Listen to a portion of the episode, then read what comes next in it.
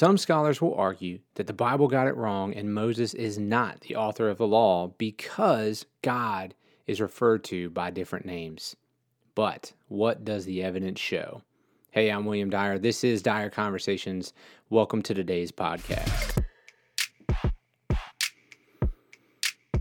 Okay, if you're just joining me on today's podcast, I want you to know that there are some earlier episodes. This is just the latest edition in a playlist I'm doing on the reliability of the Old Testament as we examine the law of Moses. So if you've missed those earlier episodes, I will put a link on the screen, or you can click on the link that's in the description below. So, in the last episode I did on this playlist, I gave you an introduction to the five pillars that the historical critical method uses to say that their method is the right way to approach the Old Testament as opposed to the traditional view. So now we're going to actually get into examining those five pillars. So, pillar number one is going to be different names for God. So, the two big names that are used for God in the Law of Moses are Elohim and Yahweh. And as I also laid out in an earlier episode, the main proponent, or I would say the first proponent of this, who's really known for it, is a guy named John Astruc. And he began formulating a theory that said, look, we have these different names for God that is found in the Hebrew text. So we find Elohim and we find Yahweh.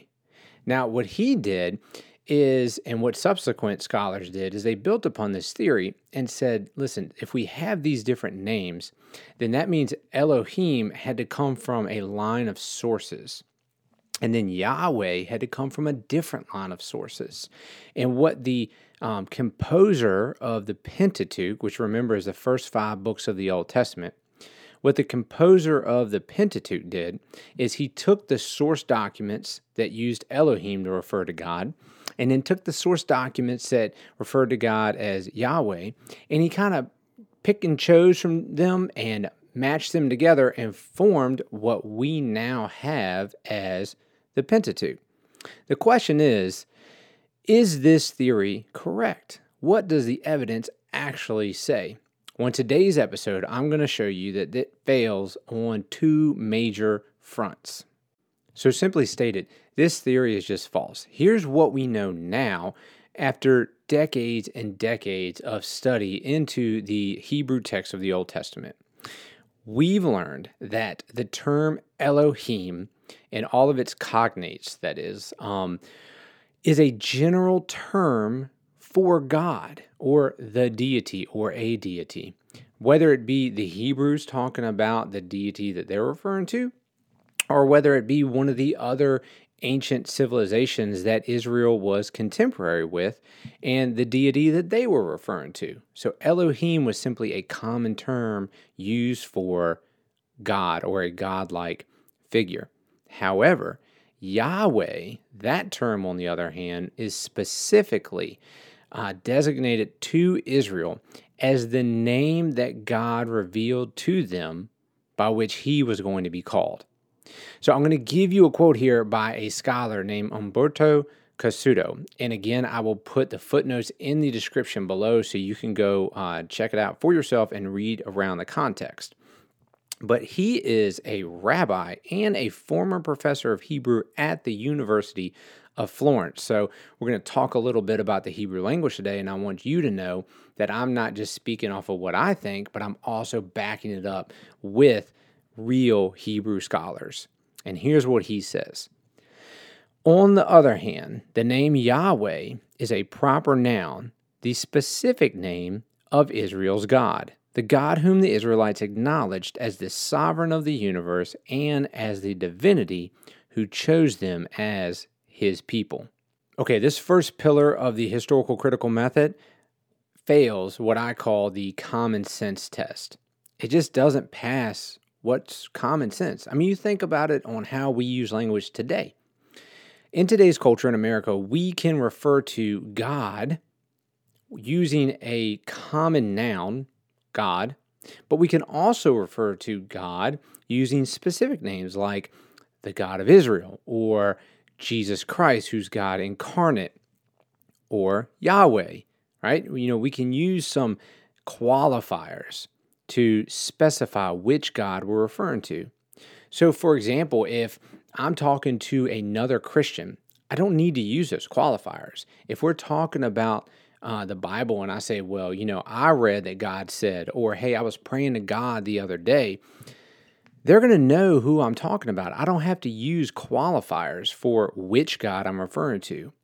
However, if I'm talking to somebody who's not a Christian, but is also not an atheist, somebody who believes in some sort of supernatural power or deity, or at least maybe is seeking and open to the concept that there is a God-like figure out there, and I'm describing to them the sort of God I believe in, then we can use the general term God, even though their concept of God might be different than my concept of God.